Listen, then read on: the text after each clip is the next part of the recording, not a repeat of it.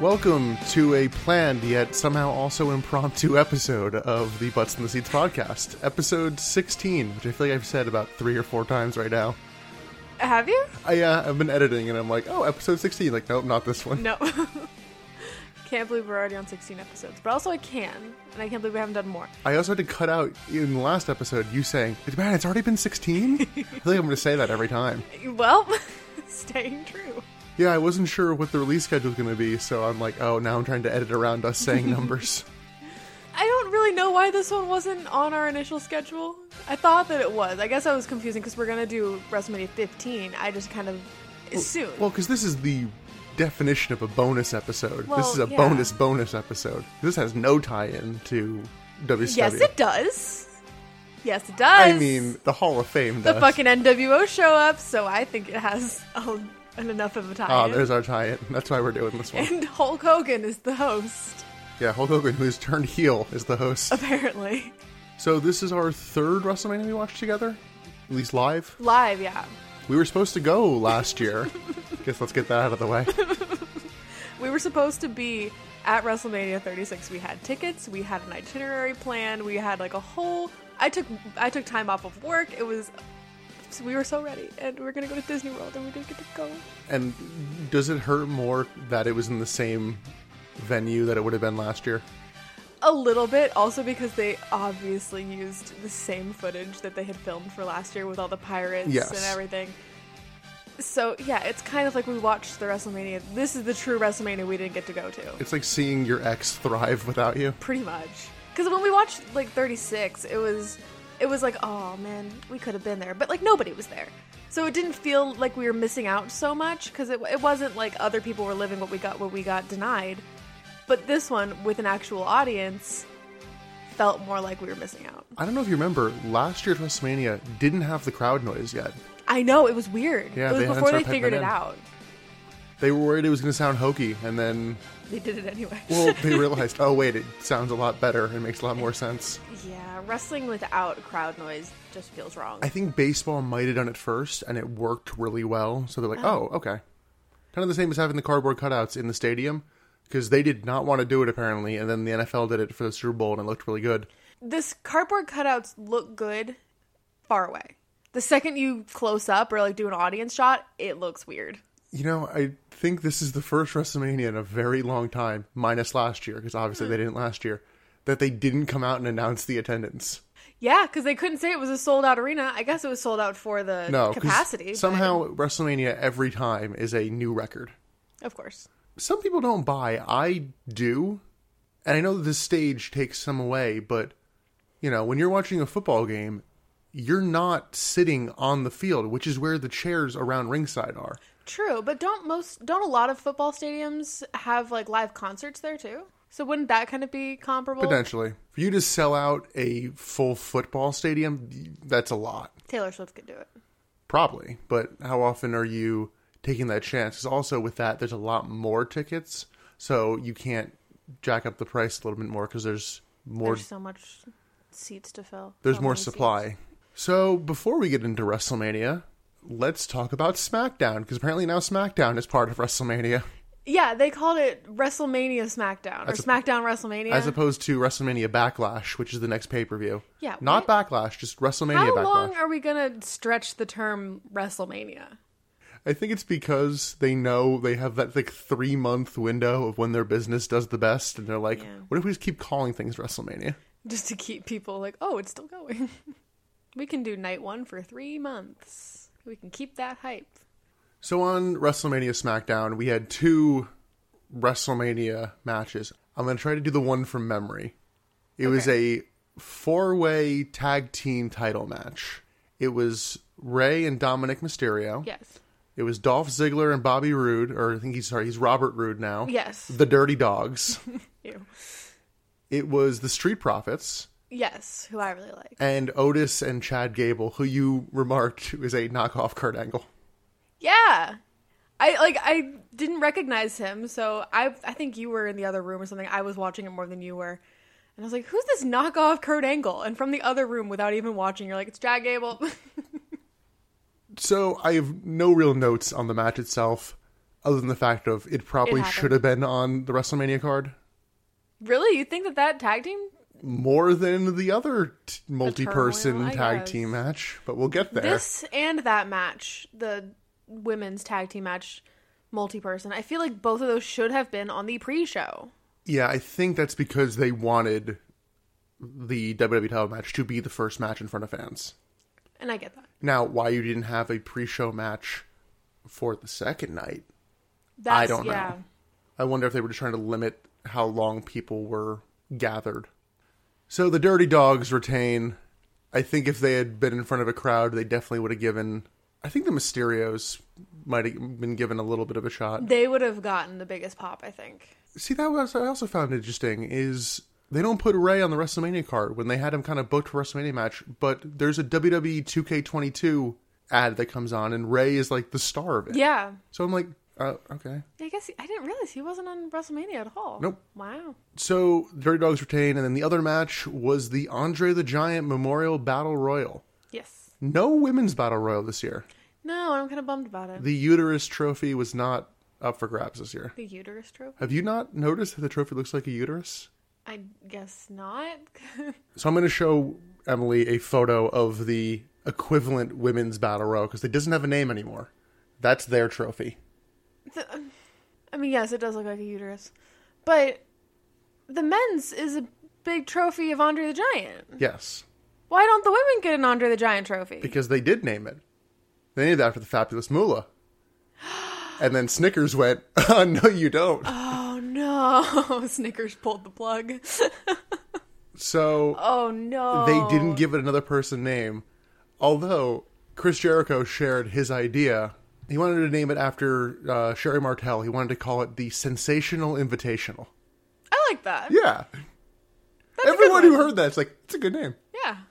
And by all accounts, Sherry seems to be a better person. Well, So, in terms of the Andre Battle Royal, Emily, can you c- confirm that I correctly predicted who the final two would be?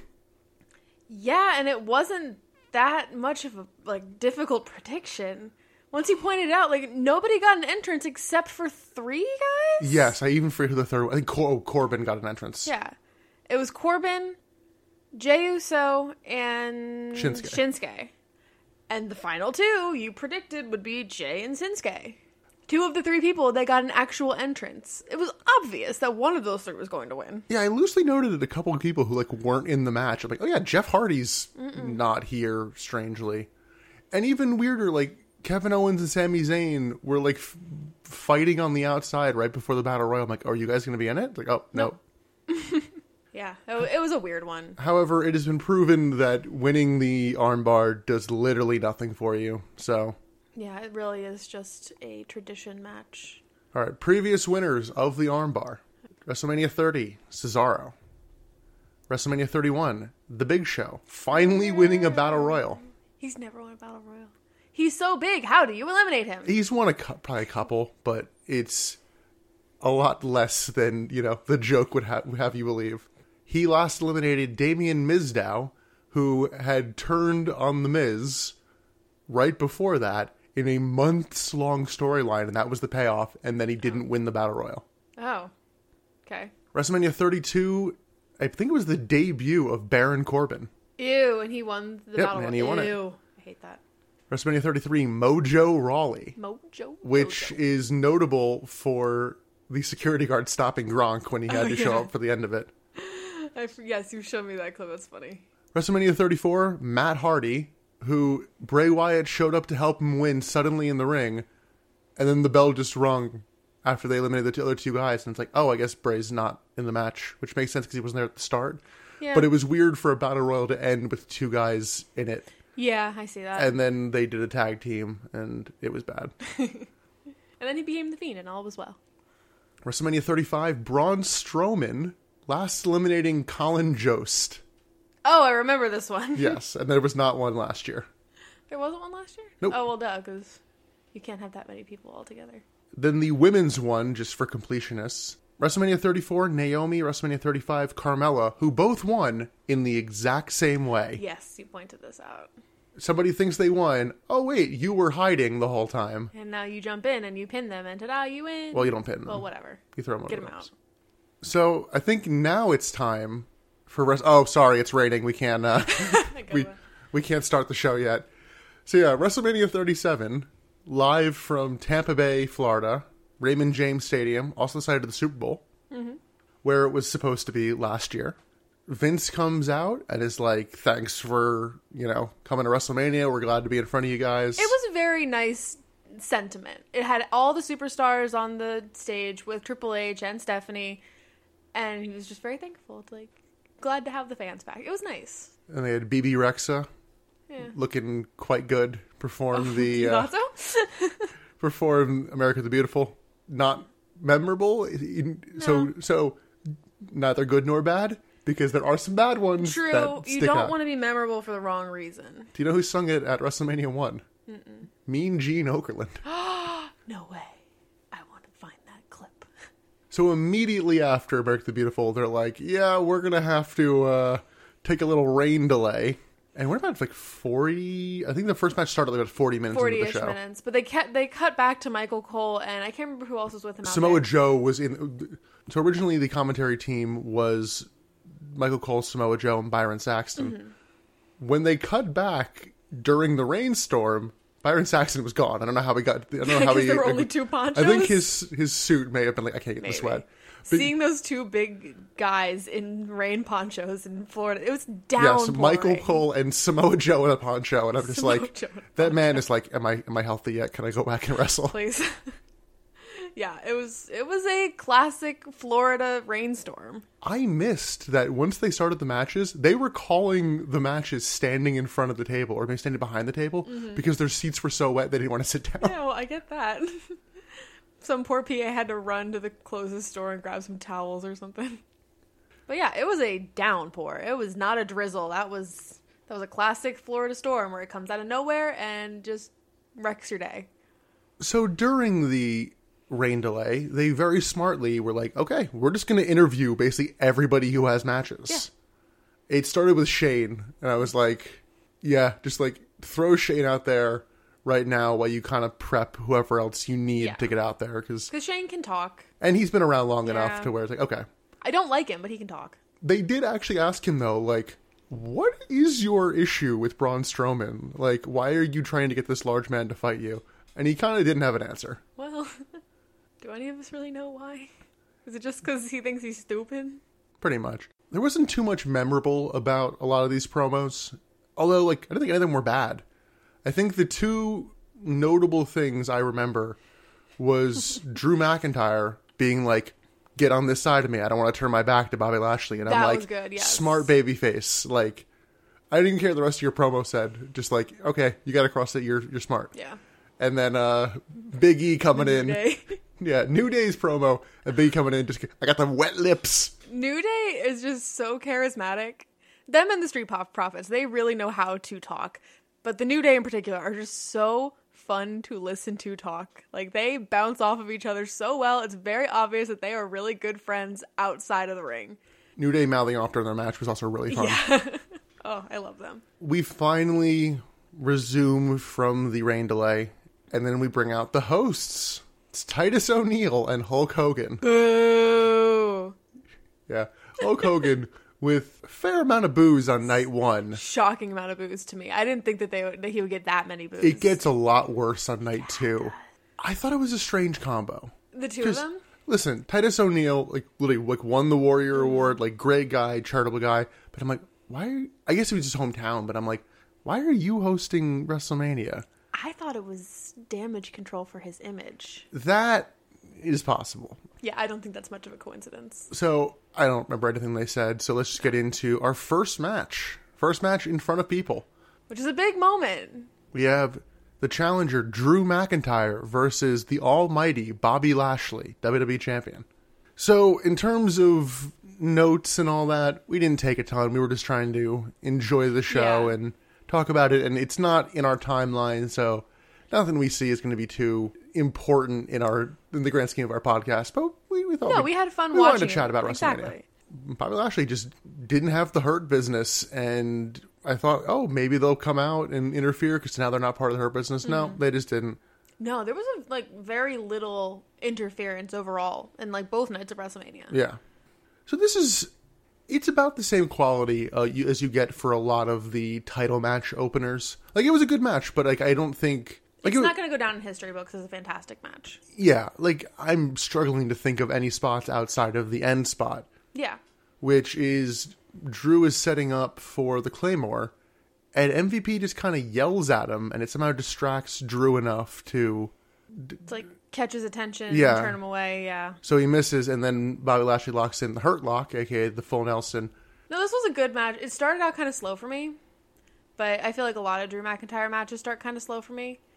He's not like a fast paced wrestler, I don't think. But I mean, he can only move. I mean, he's a large man. exactly, that's the difference. I like the you know I like the cruiserweights. I like the smaller boys. I can jump around.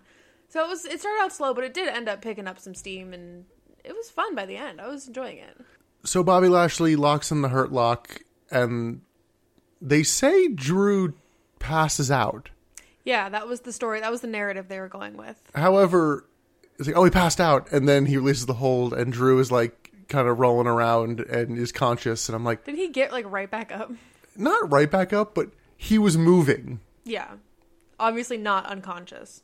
Well, I don't I've never passed out. I don't know like how I, I don't know what it's like. I don't know if you completely lose it's like falling asleep where you don't have any consciousness of or you don't have any control of your body. I don't know either. However, I'm basing it on the other times WWE has fair, done this, where they are out cold. Fair. Overall, pretty good match. I wouldn't say seek it out, but you know, don't avoid it. I thought it was a good match for them to come back with. Yeah. It was fun. It gave the right energy. It was a good opening match overall, but it was also a good match to be the first one in front of people. Yeah, agreed. We go backstage, and Bailey gets rejected by the NWO and Titus.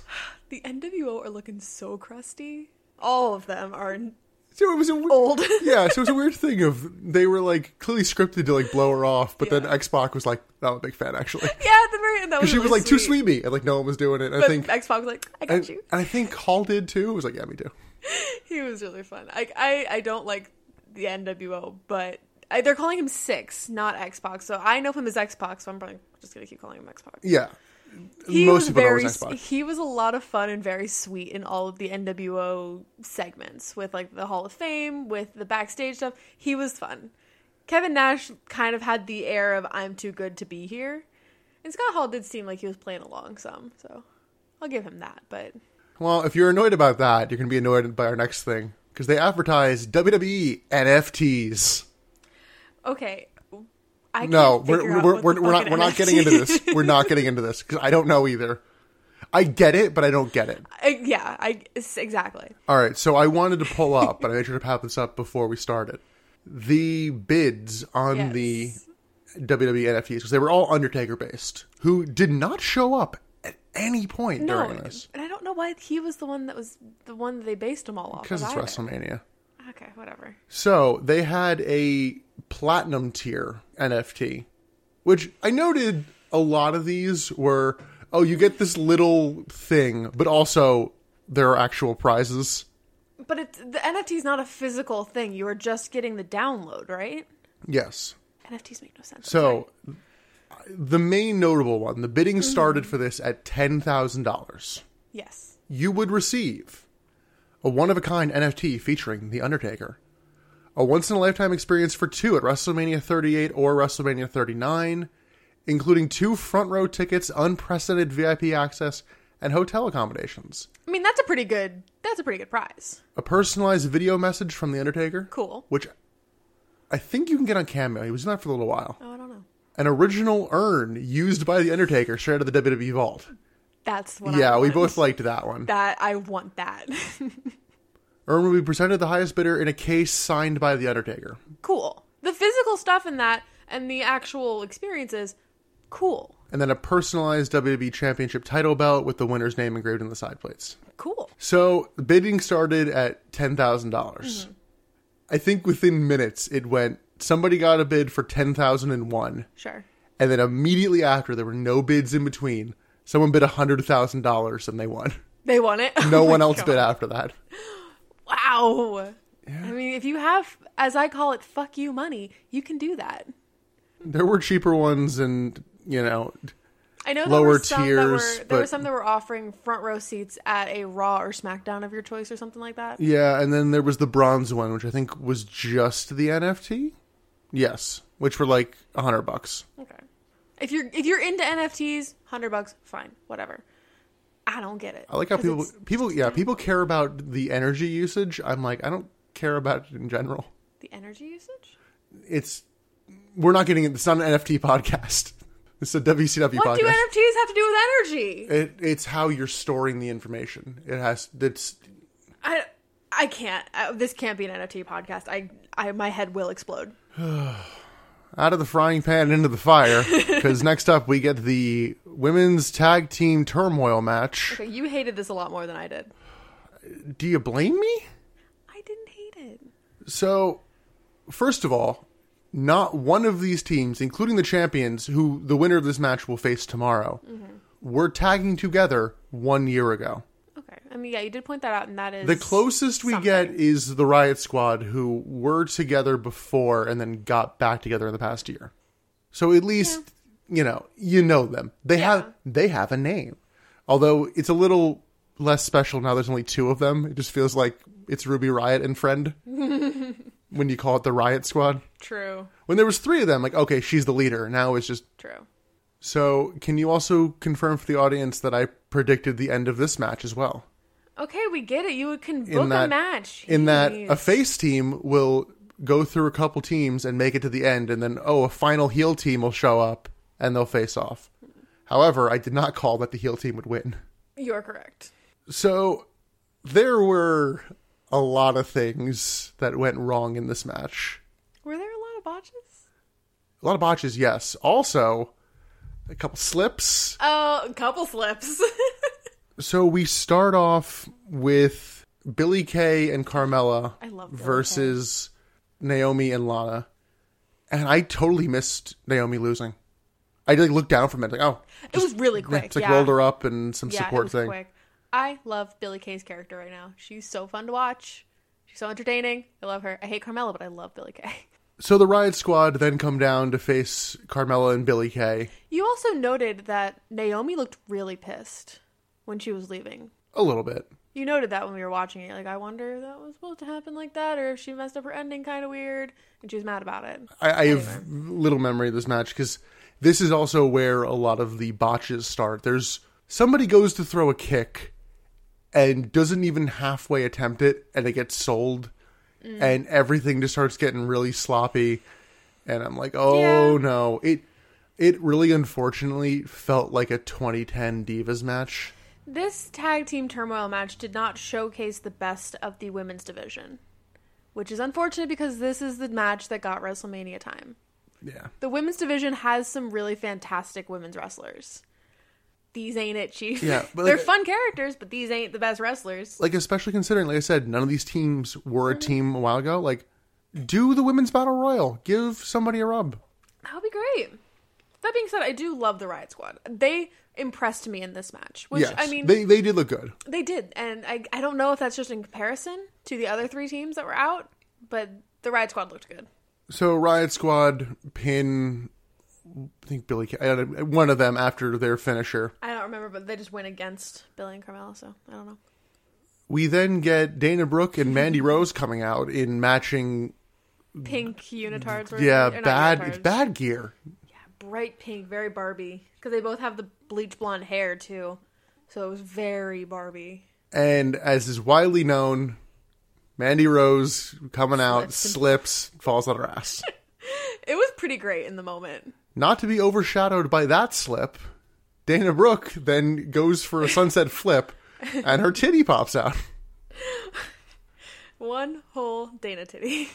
and because like it, it, I guess it start you notice it more than I did, and I guess it's like starts and then it just like cut to black. Like no, Yeah, I'm wondering if she didn't get a hold on it fast enough and the whole thing actually did fall out because all I saw was like, you know, the nip. But it cut to black after that, so I'm like, did she lose the whole thing? they recovered, they were fine. yeah. So Riot Squad beat Mandy and Dana, I think, with like a roll up or something, and then as their kind of doing that spot, it cuts to black again. I thought there was a second one, but by all accounts, there didn't seem to be. Yeah, I'm, I'm- I think they were just anticipating, and somebody pushed a button. I don't know. So then Natalia and Tamina come out and they end up beating the Riot Squad. Weird ending spot where Natalia is like setting up for the sharpshooter and then just stops and is like, no, you hit a splash. Yeah, I didn't really follow the story of that. Part of me thinks that was an on the fly call and it's like, oh, here's your WrestleMania moment. Take it. That sounds like something Natalia would do. Are they filming Total Divas? Because I imagine that'll. Oh, maybe. Oh, I don't want Tamina to be part of Total Divas. We don't like Tamina on this podcast. I No. I don't understand who. Usually, if you are on Twitter and you like Tamina, I look through your profile and I'm like, that makes sense. You, me, and you fundamentally disagree with r- wrestling opinions. The other thing that I found interesting was the I also Natalia. hate King Corbin. I fucking hate King Corbin. Which and I- Elias, I still don't like. I don't know. I'm trying to figure out how much we're being worked by them versus Right? 'Cause how the heel- much of I it don't is know. heel heat versus go away heat. Yeah, I think King Corbin is go away, but I don't know about Elias. I just want to see Elias cut promos. I don't want to ever see him in a match. I want him to get rid of the goddamn guitar. I hate the guitar. Do you remember last year's WrestleMania when they did Elias versus King Corbin? I do not remember. No, no one does. But no, back to Natalia and Tamina. What I also found interesting was with their kind of push that they were getting on the shows and through WrestleMania, they're living up to their father's legacies. Yes, because on SmackDown they had the graphic and it like daughter of Jimmy Snuka, and I'm like, oh my Are god, we talking about this? really? Call her Tamina Snuka. Do it, do it. it's just it was very strange because like yeah sure natalia's dad is you know jim neihart he's the hart foundation like yeah sure live to his legacy great you really want to live up to jimmy snuka's legacy but no i'm pretty sure i just watched the dark side of the ring episode on jimmy snuka and they're like okay cool he's still one of us every other person that's on dark side of the ring that was in wwe we don't talk about So on night two, we will have the team of Nia Jax and Shayna Baszler facing Natalia and Tamina, woohoo heel versus heel in teams that people aren't all that into because yeah Nia and Shayna just lose constantly on TV, and did shayna have a run as a singles for a while in NXT, absolutely. Not in WWE though. she wrestled Becky for the women's title last year, and then she never won it. I don't even remember if they did Oscar versus Shayna. Now that I think about it, So she was she was constantly in this. She's been in this tag team. yeah, she was kind of just floating, doing nothing for a while. Then they did the weird "we're feuding" and then we're tag partners thing. I mean, that's kind of what they do with all the women. It seems. It's like I hate you, I hate you. Let's team up. Yeah, they did that with Sheamus and Cesaro too. It seems to be just be how they figure out tag teams now. Well, speaking of Cesaro, next our next match is Seth Rollins versus Cesaro. Yeah, this was a cool match. The story of this match is basically that Cesaro had never wrestled in a singles match at WrestleMania. That was it, really. Pretty much. Oh, okay. It ended up being a good match. So it was there was also an element of Seth Rollins trying to be the you know messiah kind of character, yeah, and Cesaro not willing to join, and then disrespecting him and hitting the swing a bunch apparently. Oh yeah, he swung him twenty two times on I think SmackDown. Yeah. So yeah, they note that Cesaro never had a one-on-one match, and I'm th- thinking, huh? Last time you did that with somebody, you had them face Michael Cole. Why not do that again, Who was that? Jerry Lawler? No, God. Because they actually do know. They "That's- mentioned that, it's our yeah. 10 year anniversary, and he's like, let's not talk about it. Yeah.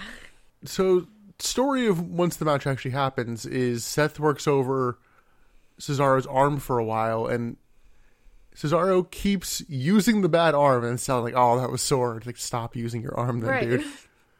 Although Seth does that with his knee constantly, so I can only judge so much. Yeah. But that wasn't like the big exciting thing of this match though. No, we did get a corkscrew frog splash from Seth Rollins. Which looked so cool. I didn't think it looked as cool. It Oh, I looked, liked it. a It l- looked really cool in slow mo too. it looked too flaily to me. Well, he's a flaily boy. But in slow motion, it looked so cool. I think it was because he put his arms out. It's like if he had kept his arms tight to him, it would have looked kind of cooler to me. Yeah, maybe. But it just looked very flaily and manic to where it didn't look crisp. Well, it, I think it's also something that's in the works. Like that's fairly new for him, isn't it? I imagine he won't break Yeah. that up. It's probably a WrestleMania thing. I don't know. Could be a pay per view thing.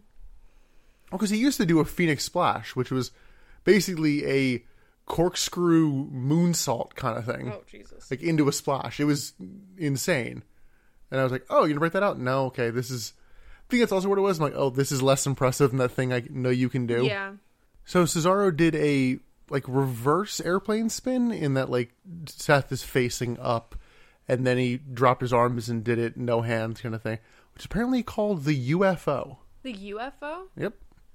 Okay, it looked really cool. He also This was very yeah. impressive. yes the crowd popping for it. Oh my god! Yeah. He also does multiple swings, which I see. I, I went a little nuts during because the crowd doesn't understand when to count. It doesn't matter. It looked really cool. I It don't did. think it needed to count that one, but Well, they always count the swing, and they Well, yeah. always don't count for the rotation. They just start counting, and it's Uh-huh. like, oh, okay. According to the crowd, he, he probably did like 70 swings and he did like 20. he did 23 because he had to beat 22. They commentary stopped counting at 23, so it needed to be 23. Doesn't matter what the audience said. Cesaro then hits the neutralizer and gets the pin. This was a really cool match. I It really was. enjoyed this. This is one that I would say seek out. Yeah. Like, go find this match, watch this, watch Cesaro do that spin. It's very impressive. Plus, this may be the start of a larger push for Cesaro. It kind I of hope feels so. like it. I did wish this match had a better story going in. I thought it was a little weak to start.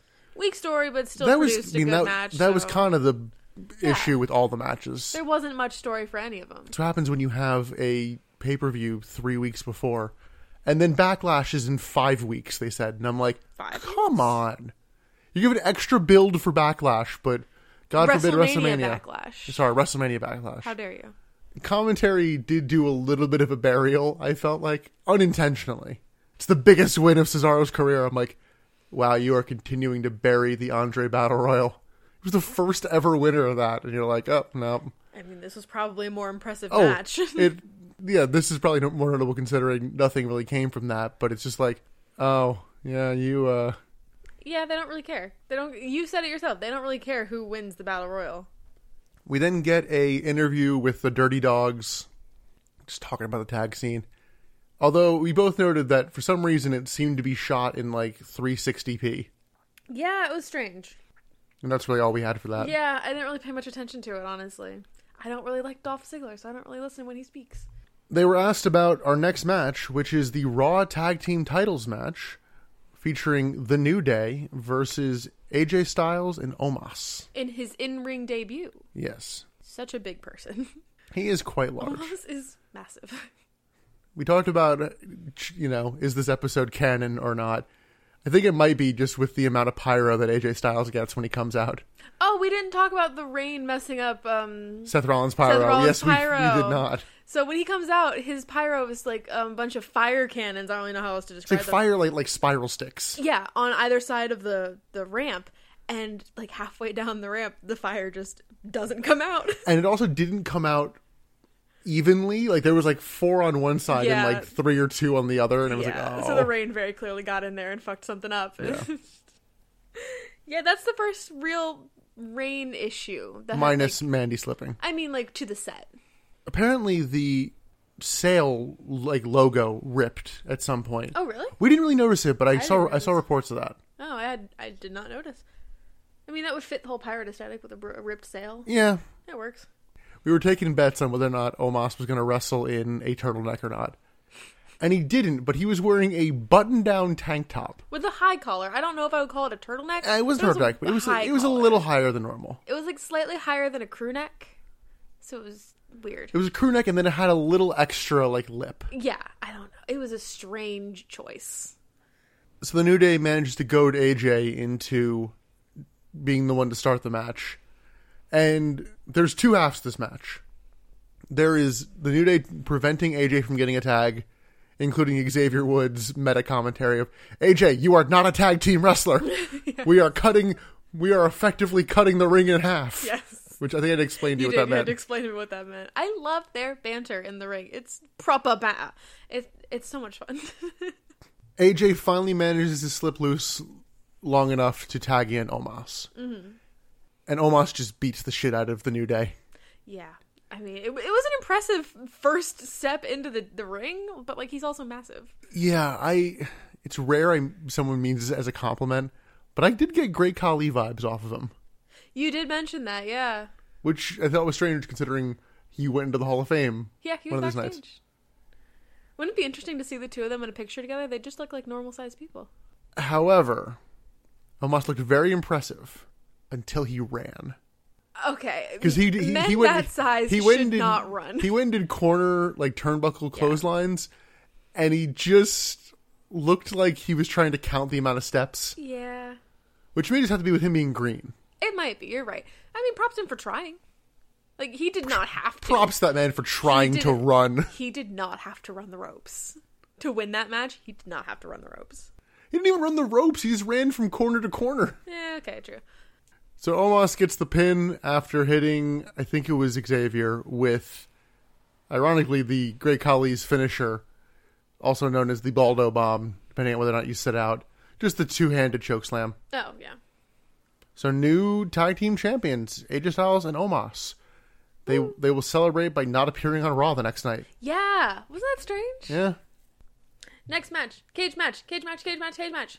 Yes, this is the cage match, Cage match, cage match. and this is also Big Man Lowbrain. Big man, little bit. Big man, little bit. if you're confused about what we're saying during the video package, it has a clip from one of Shane's promos where he just like speeds through it so quick that it just made us laugh. Yeah, he's just talking about how stupid Braun Strowman is, and he's just a big man with little brain. Big man, little brain. Well, Braun Strowman has dedicated this match to anybody who's ever been called stupid. and I appreciate that. Thank yes, you for fighting would. this fat. You would appreciate that. Shut up.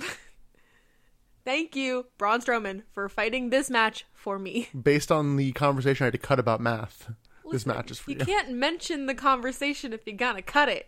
Yeah, but now it's up to their imagination.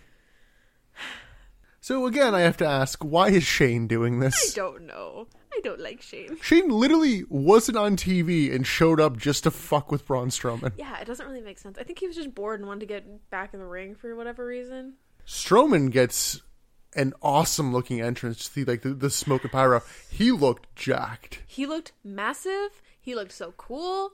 Like he's one of those guys that you were like, you want to watch wrestling? Look at this guy. To quote Booker T, looking real jacked, baby. Looking real jacked. He did look real jacked. But And can we talk about him in the cage? well, first we need to address that Shane did not check. Oh, you're right. Braun comes down and he does check. He grabs the cage and he confirms it is a cage. You know who doesn't do that? Shane McMahon. And he pays for it. you should have checked.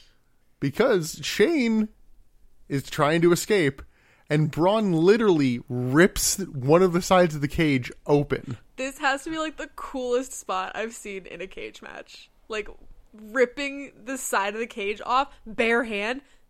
Oh my god, so cool. Like I got chills. Like that was fucking amazing. Braun chokeslams Chain or just tosses him off the cage. Sh- surprise, Shane McMahon is in a cage match. He went off the top. Like obviously. It's also only the second ever cage match in WrestleMania history. Which I find shocking. First one was King Kong Bundy versus Hulk Hogan at WrestleMania 2. WrestleMania most notable for being in three different locations. Yes. Yes, I remember that. They- It was so successful they never did it again. Yeah, but this was a really fantastic match. I don't know if you need to watch the entire thing, but you need to watch Braun Strowman tearing apart the cage. I thought it was fine. I think you enjoyed this overall WrestleMania a little bit more than I did. I where really did. like I, I mean, minus the turmoil match, I didn't think there was anything bad on night one, but I thought this was fine. We completely skipped over Braun being blindsided at ringside by uh, Elias and Jackson Riker. I want to say, I don't remember. yeah, but he gets attacked beforehand, so Shane has an excuse to actually be on offense at any point in this Yeah. match. And I'm just like, eh, I don't need it. I don't. I forgot about them being interference because we were talking about interference earlier. I totally forgot that they interfered. But I really liked this match. I am a sucker for a cage match. I do love a cage match, and this one was to me pretty great. So after this match, we got the Hall of Fame. I think this Hall of Fame was designed to just piss Emily off. so It seemed like it. they did it in two nights. We're just going to run through it now. In being inducted was JBL. who I don't think you have any I strong don't have feelings anything about. against him. No. I told you a little bit about, and then you had a little bit more, but Uh, the British Bulldog, I don't care. Jushin Thunder Liger, who you had No never one heard idea of. who he was. Oh, apparently he's a one-time WWE light heavyweight champion. Oh, see WCW tie-in. It all t- it all comes together. And well, the, the next one's the NWO. And they came out to the NWO theme, and Scott Hall did the stupid little walk, and ooh, it made me mad. And then the Bella Twins. Who did their stupid little butt swivels? Before we move on from them, let's remember that, that one promo where Nikki told Brie that she wished she died in the womb. yeah, that was on the Total Divas. Wait, yeah. how did they treat on Total Divas? I'm I kind of don't remember exactly because they showed it, and I think it was it was part of a season long story arc where the two girls were not getting along, and they were very catty towards each other. And I think this was when Brie had started dating Dan O'Brien more seriously, and she was getting into the more vegan lifestyle, and they were just getting very different. I might be remembering it incorrectly. well. The only reason I ask is because on you know main roster TV, it was that Brie lost a match and then had to be Nikki's personal assistant for 30 days, and then there was a title match between her and AJ Lee, where Brie suddenly got lesbian pollen as the coin God, I hate it. as the phrase has been coined, and hate mid 2000. this is no this is like 2013 2014 Oh God.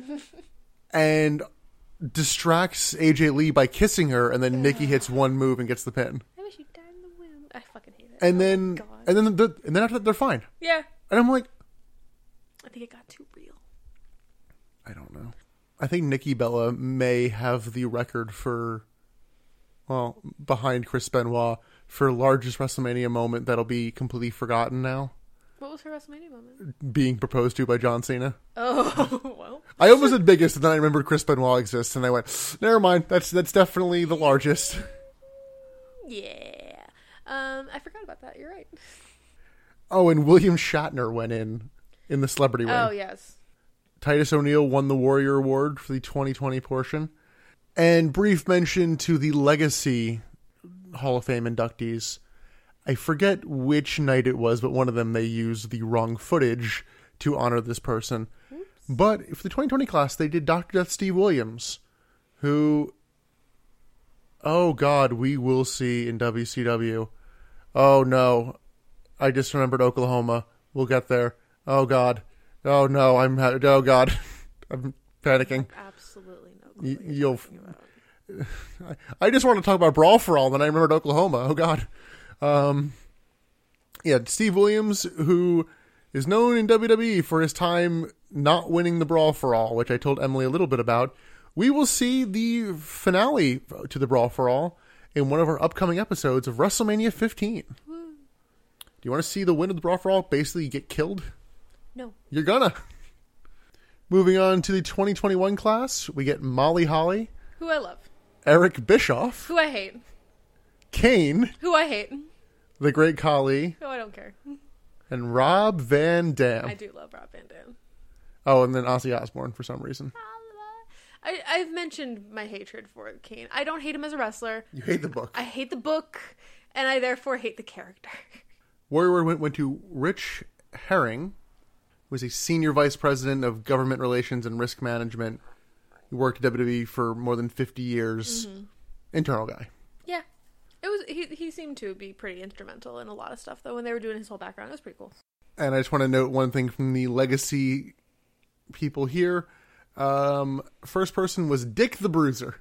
You just wanted to say Dick the Bruiser, didn't you? So I just think of Dick the Birthday Boy.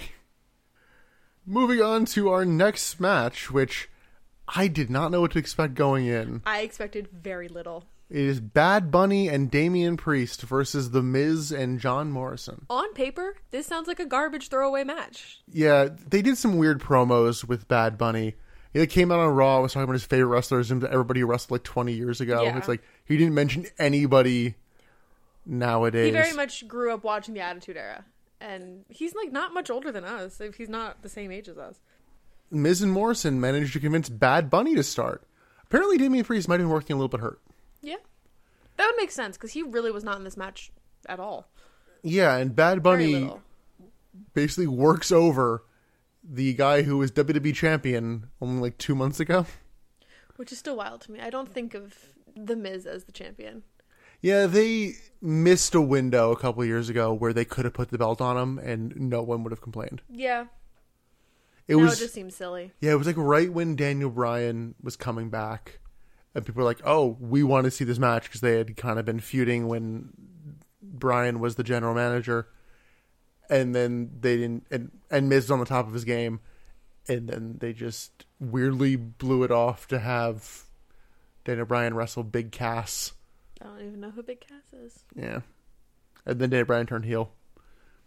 But Bad Bunny looked really good during this, This was match. this was a very impressive match.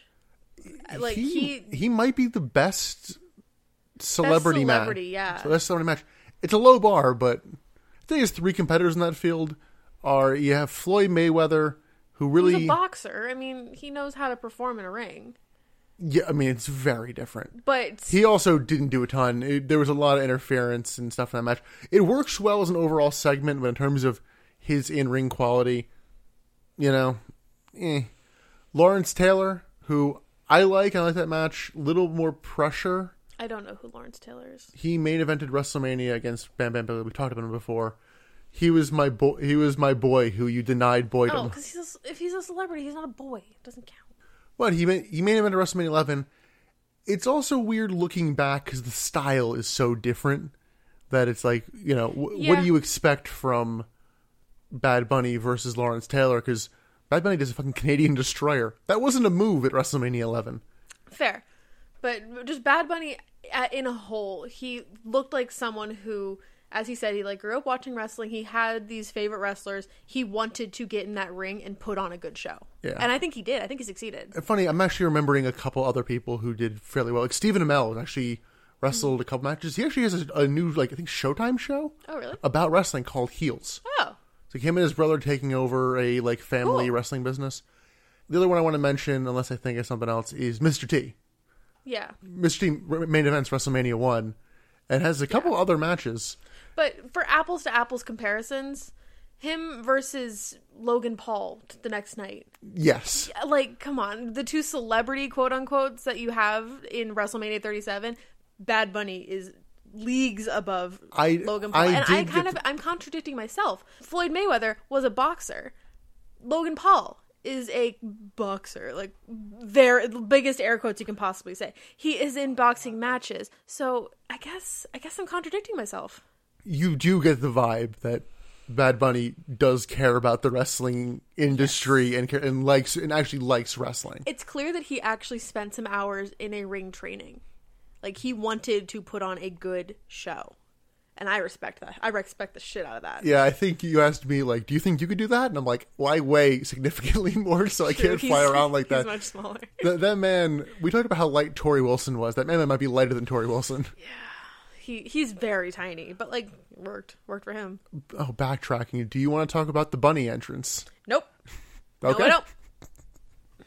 Emily got very upset about that. I don't even know why. It was just I really hated the hey hey hop hop entrance. Ooh, I missed. hated Apparently, they all only had one ear. it. Ew, really? Yeah. Ew, I hate it. I hated it very very much.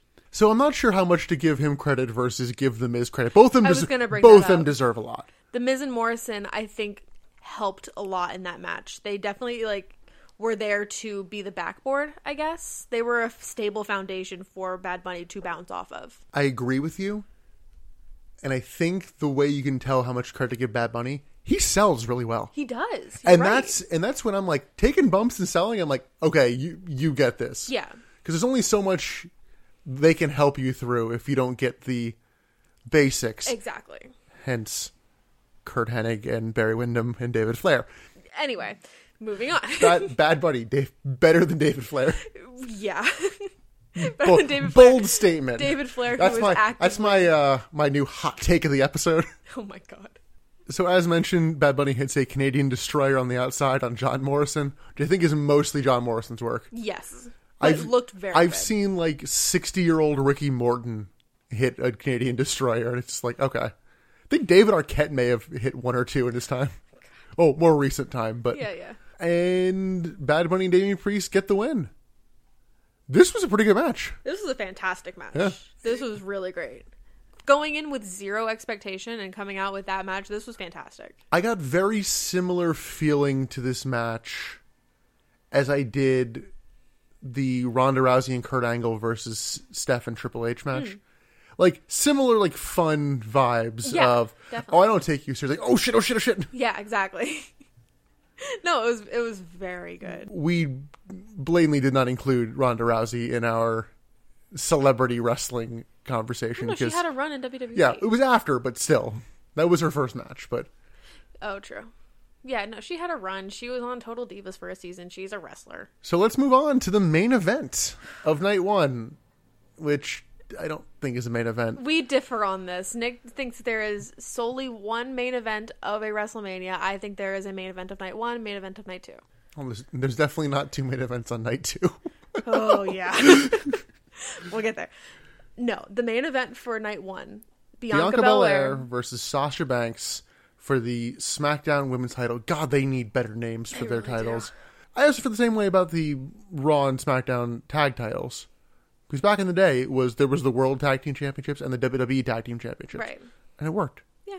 But this match. This match. Let's actually talk about this match. I think this is easily top five favorite matches I've ever seen. The more I Wow. think about it, I this, this is It, it definitely was a very this good is match. definitely my favorite women's match of all time that I've ever seen.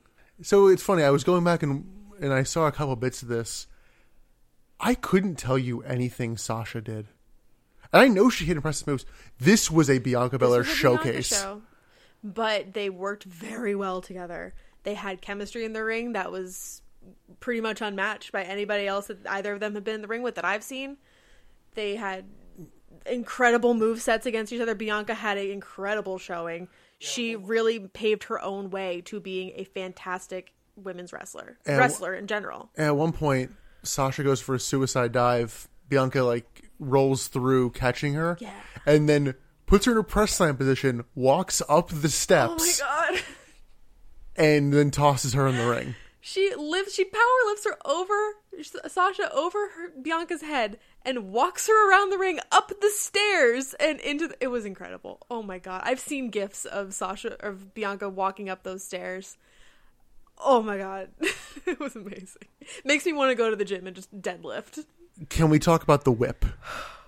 The, the whip heard round the world. Oh so my god, the- the there's sound on yeah that. th- so there's a lot of bianca's hair kind of being pulled during this match and it culminates in right before the finish she pulls it free and whips sasha with it so fucking hard the sound effect could have come out of an Indiana Jones movie.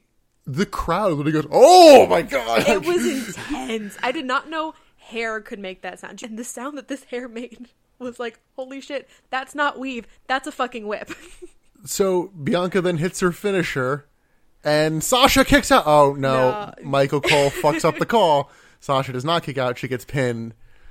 I, f- I felt. s- Granted, she can't hear it at the time. and he does correct himself Later, before but she walks off. it's just in the it, it, it In the moment, It killed yeah, it the did moment kill a the little moment. bit. Eventually, Sasha gets up and walks off, and you see the welt. on She's like her half side. pointing to it, like It is so dark at that point. Like the welt had come up so much, See- and it was so imprinted on her side. Oh my god, it looked so painful. see, I didn't even really see the well. It looked like she got cut open, it did, yeah, it did look like it got like like, um, sliced. niche reference. Bob Holly cutting his back on a table.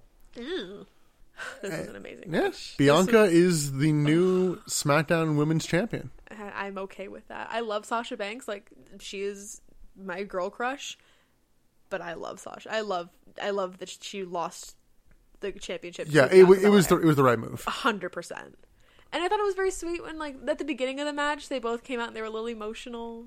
It was very sweet. And Yes. most- Bianca was very emotional. There's the photo of cou- a handful of the women's roster watching from one of the camera stages, and there was Asuka in her business clothes and green mist face paint. Oh my god, it was so incredible. Like this is a match that I will go back and rewatch Yes. multiple times. Oh my god, it was so Th- good. this was absolutely a fantastic match. I'm usually not one for going back and making changes. Please go redub Michael Cole. Just to save Yeah, that because moment. unfortunately, there. have- If you want to count this main event, there have been two women's main event matches. This one has the botched verbal call of someone kicking out, Yeah. and the triple threat of Ronda, Becky, and Sa- and Charlotte. and Charlotte I'm Sasha has Ronda accidentally kicking out and the pin being counted anyway. Yeah. And I'm like, oh, We can't have two women's main events botched. yeah, just weird this one, presentations. the at the women end. didn't do anything wrong. Bianca did nothing wrong. It was all fucking Michael Cole's fault. Don't ruin this for Exactly. us. So I have not checked. Maybe I will will look after this and add an editor's I note. don't think so. I, hope I do. I hope they do. I don't think they will. So that's night one. Night one overall very Oh my good. God. Yeah. Night one made me very excited for night two. I'm like, if they can do this with night one, I'm ready. I've kind of had this issue the last couple WrestleManias of the first half being very good and the second half being lackluster. and I wasn't sure how much of it was just burnout because usually WrestleMania is like seven goddamn hours. This was two, basically three hour shows. Yeah. So we'll see how night two holds up. but uh, not a great start with Hogan and Titus coming out again in pirate gear Yeah. and Haha, doing get it. We're at Tampa Bay. It's funny. Haha. yeah, and they do some references, and every time Hogan speaks, big booze. I guess it was night one because it was there's a uh, video of Hulk Hogan with BB Rexa, and there was something very notable in the background. Oh no. It's something that had been speculated on and kind of reported, but no one had seen it. And in the background of this backstage video they they took, there is a you know printer paper sized like notice, all caps in bold. Do not slap leg while kicking. Oh really? Yep, it's real. Oh my god. I thought honestly, I thought you were gonna say something racist. No, I thought I was gonna be like, did you notice there's a Confederate flag tattoo on the back of Hogan's neck? Like No. something like that. oh my god, that's funny. You should have pointed that out. Aw. well, it wasn't on the show. It was on like Instagram or something. Mm. So continuing on night two, we start off with Randy Orton versus Bray Wyatt. Yeah, one of the most hyped up matches is the opener. And like you had predicted that it was going to be the other title match, like start both shows with a title match. Yeah, because they closed and opened the first night with the men's and women's world titles. I'm like, okay, you'll start off with Asuka and Rhea. Yeah. Nope, we're starting with the Fiend and Orton.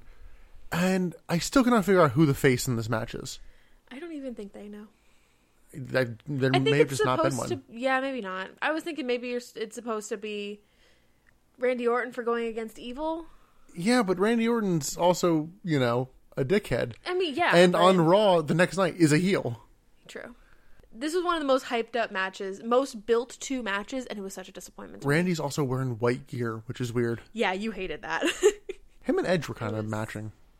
they were. I did note that because Edge comes out in full white gear later, so I'm like, oh, buddies, So Alexa Bliss comes out first, we're and really glad that you're our friend. To that theme, and the fiend just has a ridiculous entrance but my god was, it pretty great. it was it was cool it was fun I will give it. That. it was The entrance bollocks was wrestling pretty at its great. best So, if I may describe it, go ahead at the end of the ramp, while Alexa is, you know, bippity bopping down, there is a giant jack in the box with the crank on the side.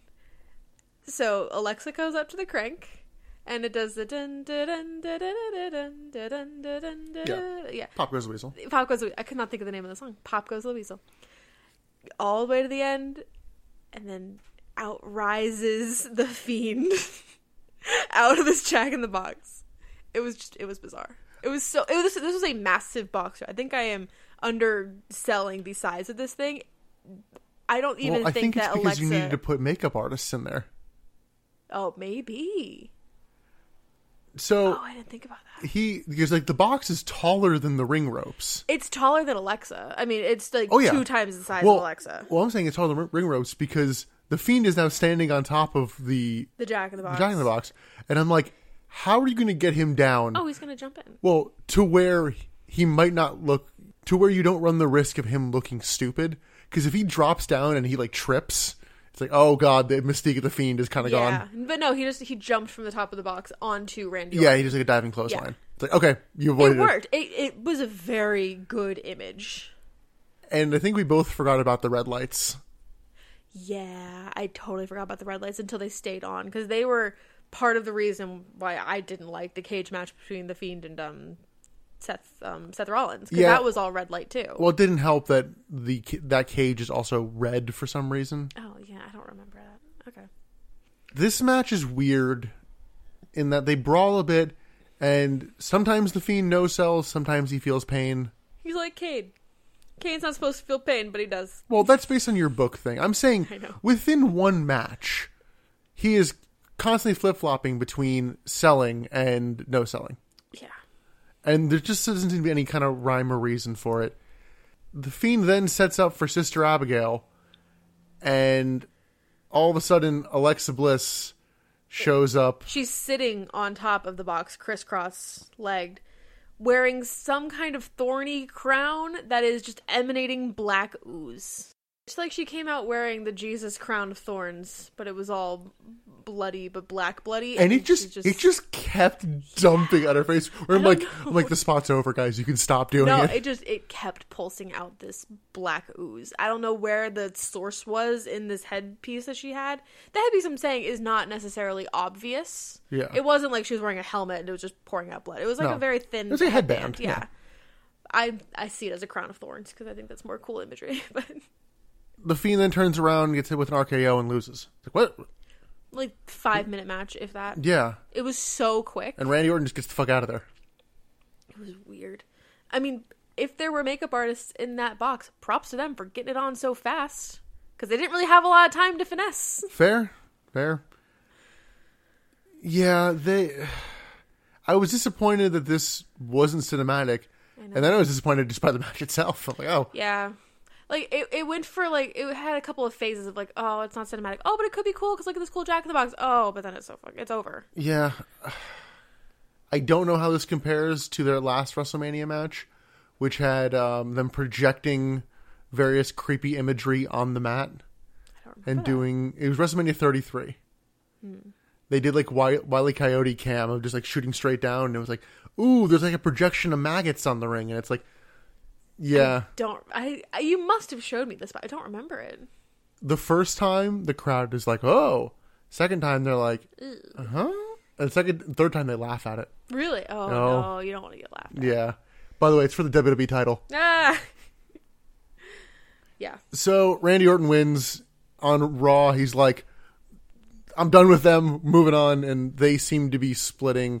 I guess it's going to be Bray Wyatt versus feuding with Alexa Bliss going forward. Yeah, so the way that I saw it on Raw might be wrong. It seems like Alexa Bliss is becoming the Fiend, and the Fiend is going back to being Bray Wyatt. I don't know. He was doing a evangelical preacher shtick during his Funhouse spit. Yeah, so maybe he's found the light or something. I don't know. But it seems like they are pushing Alexa to become the Fiend. We'll see. I, apparently, they didn't have an end game for this feud, so I don't know how much they have planned going forward. Yeah, knowing how WWE, E, they don't have anything planned. They're just rolling with it. Next up is the women's tag team title match, Yay! which I literally wrote "God, I don't care," and that's it. This is the pee break match. I literally remember that Nia Jackson Shayna won. I don't remember anything else in this match. This match goes like, goes like 15 minutes too. Well, you remember the ending. Or was that was that in the first one with Tamina having her moment? Was that in the first? That was the first one. Wow, we already talked about Oh. Second that. one ends. Shayna blind tags in, and Natalia gets Naya in the sharpshooter, and then Shayna sneaks in and chokes out Yes. Natalia, and they retain. So yeah, Naya and Shayna retain. Yay, I- who cares? the, the the the tag division, unfortunately or fortunately, they just added an NXT women's tag title. Previously, the women's tag team titles were defended on all three shows. Now, the show that had the best division has its own tag titles, and so like, oh, I guess we'll do makeshift teams, and suddenly we're together. Hmm. And yeah. frankly, all of the tag team divisions need a crap ton of work. So I don't. Outside of the New Day, I don't know who AJ and Omos are going to work with. I realized that we did when we were talking about um, the fiend kind of selling and not selling. we Didn't talk about Omos becoming the brick wall of power that he was in that match because I remember like the New Day trying to do like drop kicks on him and he didn't even flinch. Yeah, Like I recognize that yeah, they're not hard hitting kicks, but if you don't even like No, they, they- blink an eye, you know? like I mentioned, that's very Great Khali esque. It's amazing. It just oh, it's amazing. Anyway, night two. We're talking about the bad night, not the good night.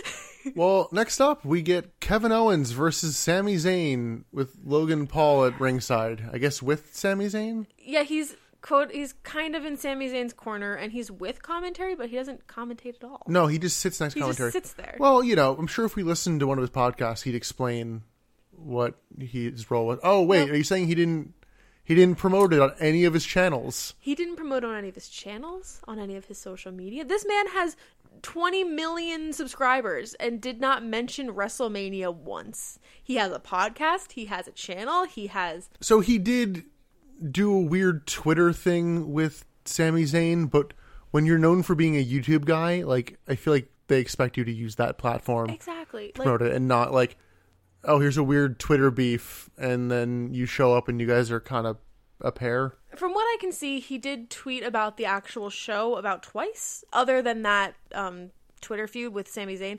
But yeah, his YouTube channel and podcast have like 20 million subscribers on it, and his podcast has a pretty decent like cult following to it. He has a cult following. Didn't mention it once on his biggest platforms. That's bizarre to me. He did two tweets. and That's it. I feel like right now we're putting more time into this match than he actually got involved in. Yeah, really. So this is largely a greatest hits of previous Sami Zayn and Kevin Owens feuds and matches, which is unfortunate because this felt like a oh you guys are having a match at WrestleMania that's kind of random like they weren't feuding until they like decided to have a WrestleMania match. I, I I guess I missed the story of this match because it was There supposed wasn't to, a like, lot. What, the story I got was like we were really good friends, and then you went down a bad road, and now you're doing stupid stuff. Kevin too. Yeah, I mean, long form version of this is they were friends on the Indies. On Kevin Owens' first night in the company, Sami Zayn won the NXT title. Kevin Owens comes out to celebrate with, with him, and then power bombs him onto the apron. Oh, Literally first night, yeah. So they've been friends and enemies, kind of on and off again, a lot. okay. So what's the point of this? Recently, Sami Zayn has been doing his "There's a conspiracy against me" kind of story Yes. and somehow Kevin Owens got roped into this. It didn't feel organic at all. And so they WrestleMania match, and it's like y- you guys have had a lot better feuds that have l- led to you know a lot more meaningful matches. It just felt like, well, we got to get both these guys on the card, so Yeah. so yeah, that that, and that kind of took away from the match. a bit. Like similar issue with the Seth and Cesaro match, where I'm like, this doesn't feel like a WrestleMania worthy feud. Yeah, and I think that was your argument for a lot of stuff. For particularly night two, none of them really felt like WrestleMania matches.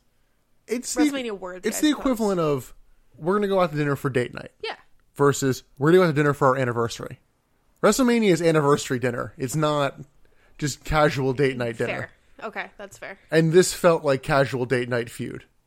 This. Yeah, I get that. That's a good argument or good comparison. And I- I can't even remember the last time they feuded. That was the other issue of it. Last time we went on a date night. And honestly, I can't remember the last time they feuded. I they tagged together at WrestleMania a couple years ago, but they've Yeah. been fairly separate. I think they were on different brands for a little while too. So Yeah, this just felt like a forced feud. I don't know. I also don't really know why Logan Paul is involved. I don't get it either. During the match, they're like they're referencing a bunch of stuff from their previous matches, which if you haven't seen, that doesn't mean anything to you. Kevin ends up winning after a stunner, and then Logan Paul comes in, and him and Sammy kind of argue because he was there as like Sammy's guest. So I found something funny about this because I recently showed you WrestleMania 14 and how there's the Mike Tyson bit. Yes. This very much felt similar Think about it. Boxer comes in with the heel. We're putting then- giant air quotes around the word boxer. I know, I know. It's comparing fucking Logan Paul to Mike Tyson. yeah, don't do that. But end of the match, she's like celebrating with the face after turning af- Yeah. after punching out the heel. Here's the key difference though, because he holds up Kevin Owens' hand, and you just hear boo.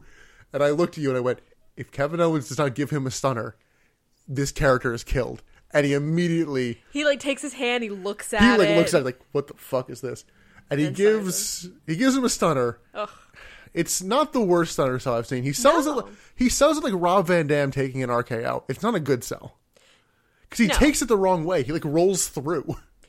Yeah, but not the worst self. No, I've seen Vince McMahon take a stunner. Exactly. I've seen Linda McMahon take a stunner. And as someone who watches Logan Paul on YouTube and just has seen him throughout the Japanese si- fiasco, watching him get a stunner was really therapeutic for me. Oh, he was in New Japan. No, they no, Oh, no, they don't want him in Japan anymore. yeah. So it was a fine. It didn't go all that. A lot of these matches didn't feel like they went that long. They really didn't. I feel like I even pointed that out to you, but yeah. I think we had enough WrestleManias that you and I watched, or just pay per views in general, where almost every match was like 40 minutes. Maybe I'm exaggerating, but it felt like these matches were significantly shorter than other WrestleManias that you and I have watched.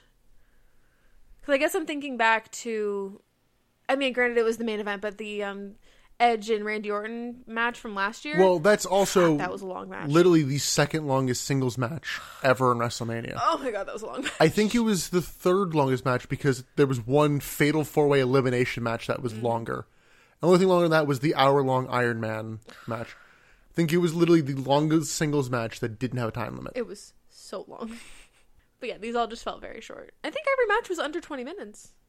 The main event was a little long. I think the main event of both nights was might have been a little longer. Mm. The match wasn't super, wasn't super short. It wasn't super long. It's that nice middle spot. Because Yeah. next up we have Riddle versus Sheamus. Which In honestly, another I don't one of have these- A lot of memory of. another one of these kind of oh let's get these guys on the card kind of feuds because riddle was never supposed to be us champion No? it was supposed to be keith lee but keith lee contracted covid and has been out since then because they needed to get the belt off bobby lashley because they wanted to have him win the world title Yeah. Oh shit, okay. so I do like Riddle. I I think he's a fun wrestler, fun character. so they've been kind of trying to figure out who to have him drop it to because in the match where he won it they swapped out keith lee with john morrison but then they had the bad bunny stuff lined up for morrison so they couldn't have him do it so it was kind of like a weird oh shit who do we have this do And it was a COVID roster, so they had already pared down so many guys and they were losing more guys to like getting sick or who didn't want to come back and it was like, yeah and Sheamus has been doing really well lately you, you could have made a case of him being in a marquee match against drew mcintyre and i'm a little sad he wasn't i don't know about wrestlemania main event with those two but definitely a more important match than this because th- this feud seems to be Sheamus hit riddle with a scooter yeah. This I think is the absolute definition of this did not have to be a WrestleMania match. no This did not feel like it warranted a WrestleMania match. however i thought it was a pretty good match It was fun.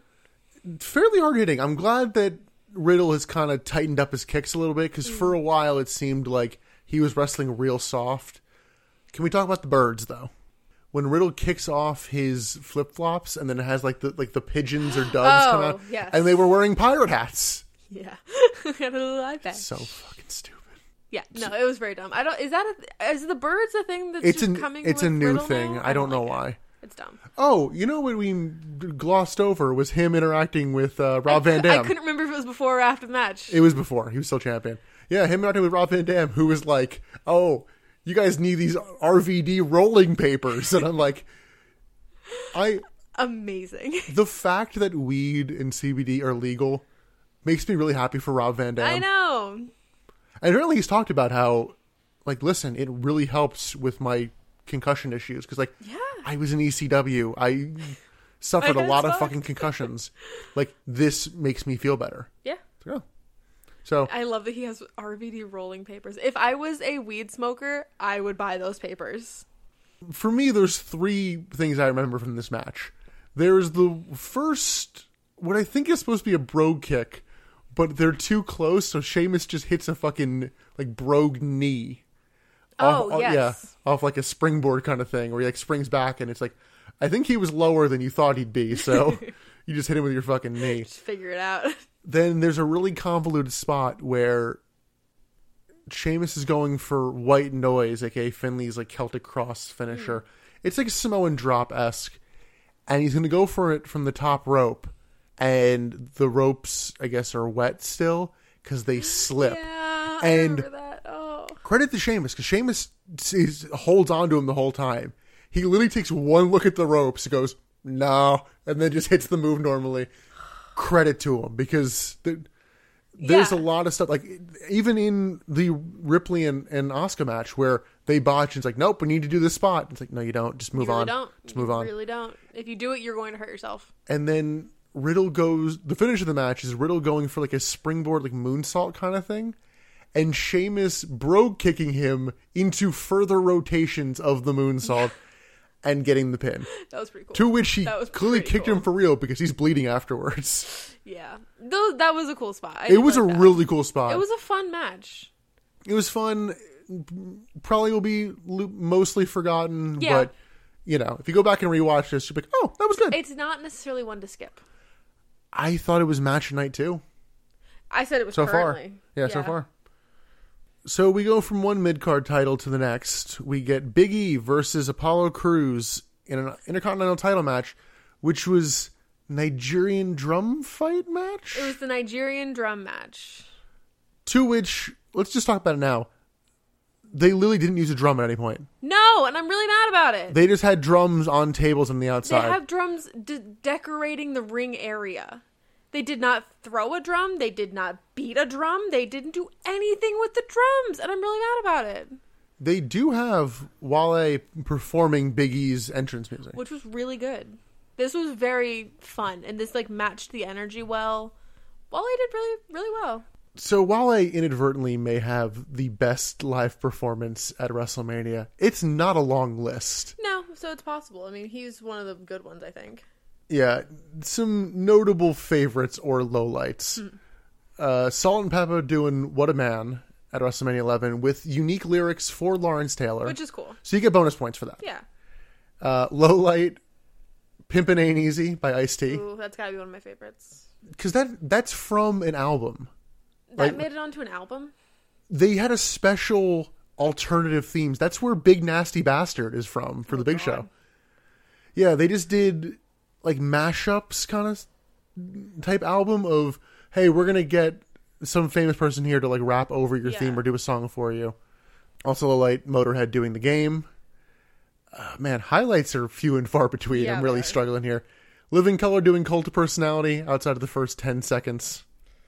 Usually, when we talk about performances at WrestleMania, we are talking about how bad they are. So finding ones that are any good or our favorites, I suppose, it's hard. Randy Orton and Bray Wyatt both got their ones done live at WrestleMania 30. Remember them being pretty good, even though I hate voices. I don't think it's a good song. how Oh, I like it. Soon Dog doing an entrance for Sasha Banks. I don't, I don't think it was her theme because she I- has Uh, Yeah, but I know uh, obviously Snoop Dogg would do her, a song for her. well, her current theme is a song by Yeah. him, but it wasn't at the time. They wrote "Sky's the Limit," which I think is just her song at the time. I don't remember. I don't know. And two years ago, we had Joan Jett doing "Bad Reputation." Which I remember being pretty good. Yeah, she sounds old, but Paul McCartney sounds old doing Beatles songs because they're old. They're old. So while I inadvertently may have had the best, and we may have the worst later on in the night. But yeah, how do you feel about this Nigerian drum match? So they start off with Canes. Which, if they were going to continue with like the the canes and using outside, you know, objects, could have been interesting. Could have used a drum, didn't. I'm really disappointed Biggie didn't take the cane at any point and try to do the drum beat from In the Air Tonight by Phil Collins. That is something that New Day would have. Done. exactly. I'm like, That would have been fun. there was no, f- there was, No f- fun in this. yeah, that's what it is. There could have been fun. It's like they're trying to make Apollo more of a villain by making him embrace his heritage. I guess. Yeah, we have not to be more of a acknowledged the fact killjoy, that I guess. somebody watched Black Panther recently and they are trying to give him. Yeah. I don't want to give it that much credit to anything specifically. I almost like T'Challa. It's like, no, they don't know enough. They watched it once and went, okay, we can do something with that. True. Uh, Yeah. I don't think I don't think they thought this through enough. Like, why would you call it a Nigerian drum match without using? Because they booked it before they had an idea what the match would be. They came up with the name before the the actual match. Yeah. Yeah, so we're going straight to the finish here.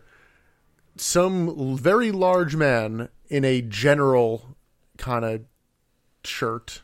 Oh, was Uniform. he supposed to be a general? He had some sort of military shirt. I don't. I didn't catch that. it may have not been general.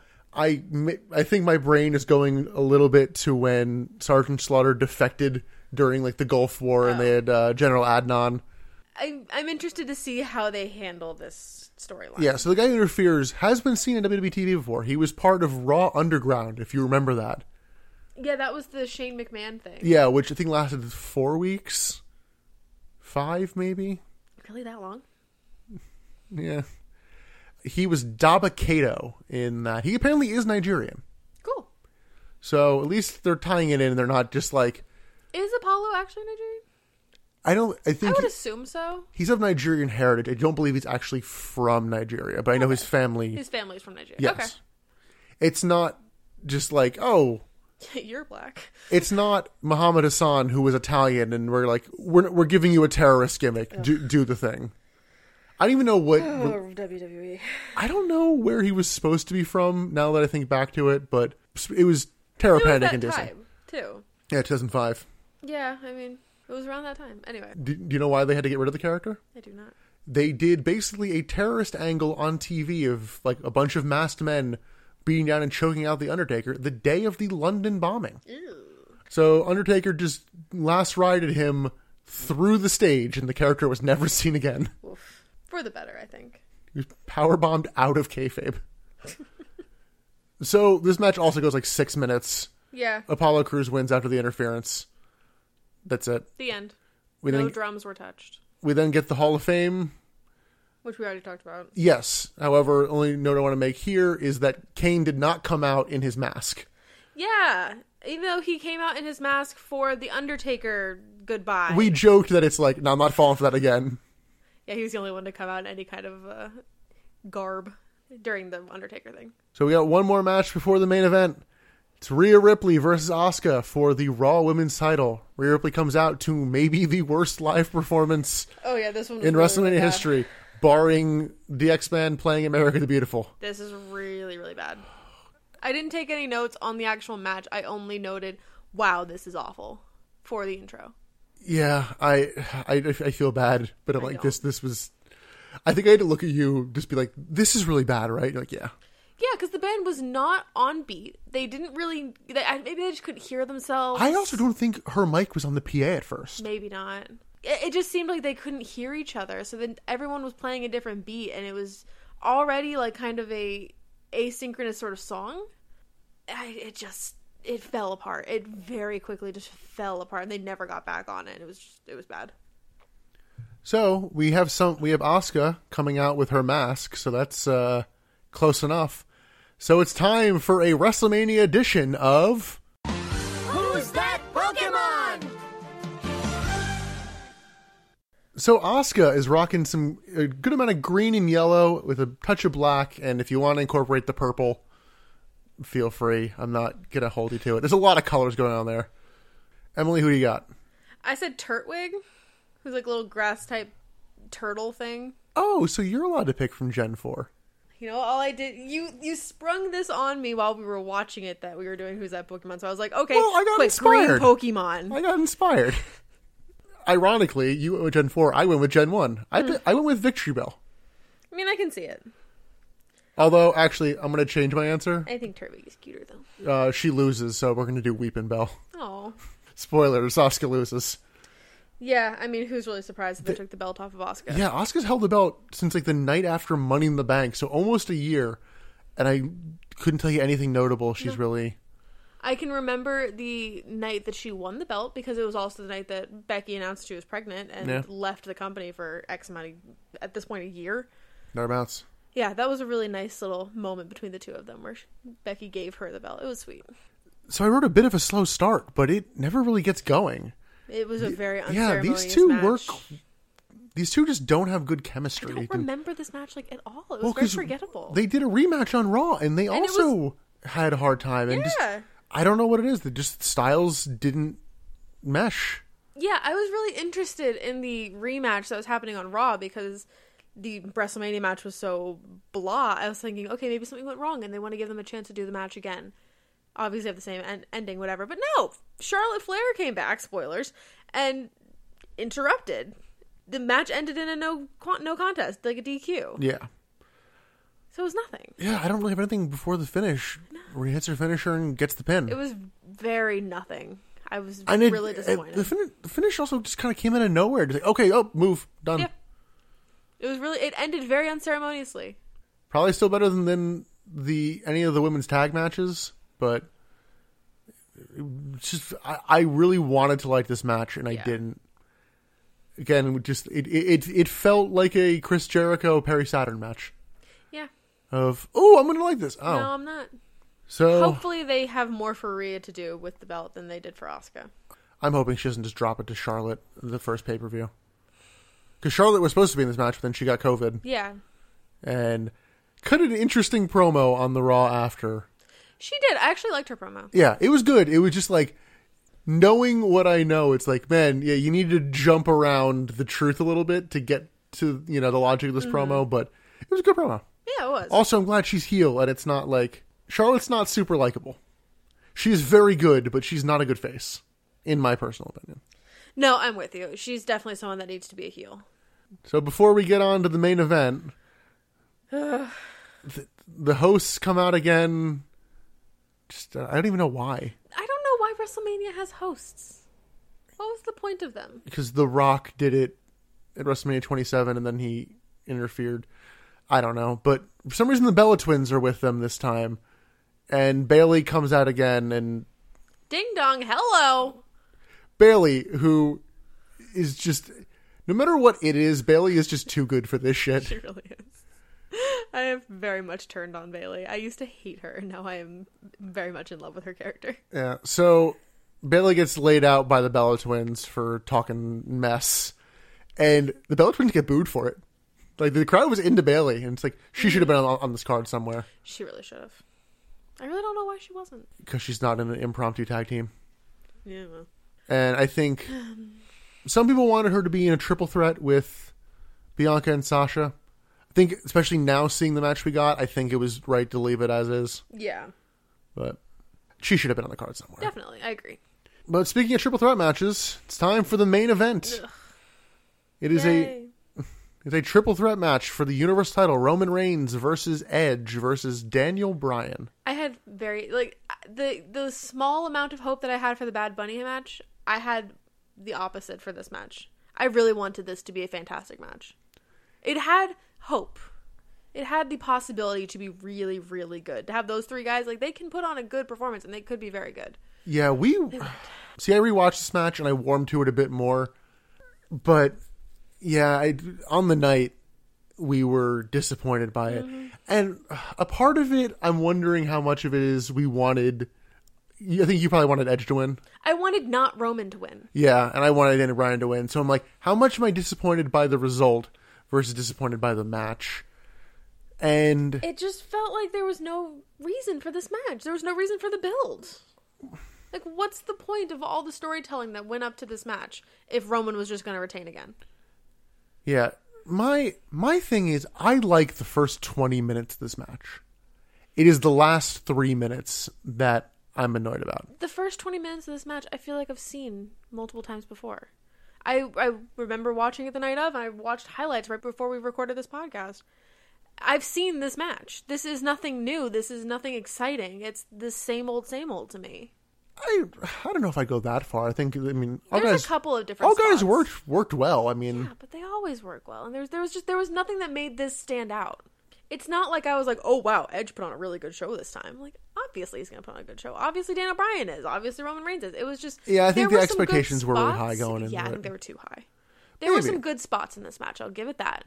there was one interesting spot of Edge going to get the chair, which he's been using a fair bit in the build of this. Yeah, he was all about the folding chairs for this. and they go to like wrestle over the chair and a piece of the chair kind of breaks off which i thought was weird at first then i realized oh you're using it as a spot so We thought that the chair actually broke. We thought that this was an actual shoot accident, and it just kind of worked in his favor. But yeah so edge gets roman in a crossface and uses the like little bit of a chair like puts it across roman's mouth and like pulls there and then daniel bryan gets roman in a crossface with the other arm and his face and So both Edge and Dan Ryan have Roman Reigns in crossface, and then they're headbutting each other over who gets to keep the Yeah. hold in. To which someone else pointed out Like, oh, you guys both had to retire for head and neck issues. Maybe you don't do that spot. Yeah, yeah. When you said that, I was like, "Ew, you're right. Maybe, uh, maybe back off this whole storyline. I guess this spot. There's a fun spot just before after that of Danny Bryan gets powerbombed through the announce table and Roman poses on on the stairs and Edge spears him off of that. It was before this. Yeah, that was cool. Like I said, there were some good spots in this, but between the spots, it was just like boring. Yeah, for me the goodwill is kind of squandered at the end because Jey Uso had been like stretchered out or like been carried out and then he just comes back right at the end. to, like, Interferes. yeah, he was inter- to interfering this interfere- whole match. Yeah. to interfere. Well, they wrote him off. So, but okay, he's gone. You know, that's Yeah, but he that's that wasn't gone for long. that's that taken care of. You know, obviously no DQs interfere, so you write him out. Yeah. he comes back, distracts Edge. Edge takes him out, but that gives Roman Reigns enough time to hit his spear on Edge, and then there's concertos kind of around there. I know Roman hits one on Edge. He might hit one on Daniel Bryan, or Edge hit one on Daniel Bryan, and then Roman just stacks them both up and pins them yeah. and that's That's it. and that's the main event. Woo! So I wanted to peek back because this WrestleMania main event basically ends with a distraction finish or like an interference finish, and that's not common. No. No, so going through if you really want to do like distraction interference finishes, especially with the heel winning. Yoko beats Bret Hart at WrestleMania 9, but then he loses to Hulk Hogan, so depending on how you want to call the main event there. And then the first heel to ever leave WrestleMania as champion also has a weird interference thing, which is WrestleMania 2000 Triple H wins after Vince McMahon turns on The Rock. WrestleMania 2000 is the first time a heel Yeah. wins the main event. WrestleMania 16. really? Yep. Wow. Yeah, because even the times where the title wasn't the main event, the face won the title. Damn. So yeah, weird interference of Vince McMahon during that. Also weird interference of Vince McMahon during WrestleMania 17, Austin and The Rock. Wonder if we'll ever get Vince McMahon in the ring ever again. Going down the list, you have The Miz retaining after The Rock screws John Cena out of the, the title at WrestleMania 27. And I'm not counting Seth Rollins cashing in because that's a legal move. Yeah. That's it. Wow. I really thought it'd be more. No, it's you usually want to have a sense of finality. Tell WCW that. Well, they don't have WrestleMania. They have Starcade. that's not WrestleMania. so I think that's kind of what bothers me is I'm like just it felt like a lame setup for a finish and then it just moves so slow Yeah. during that concerto and chair sequence that it didn't feel like it continued building to a finish. It just like it got somewhere and then it kind of returned to the king where there's a logical ending point and then you just keep tacking Oh. on endings. It was disappointing, and I and I I know a part of me is the Daniel Bryan fan going, "Oh, he should have won," I mean, but yes, he should have won.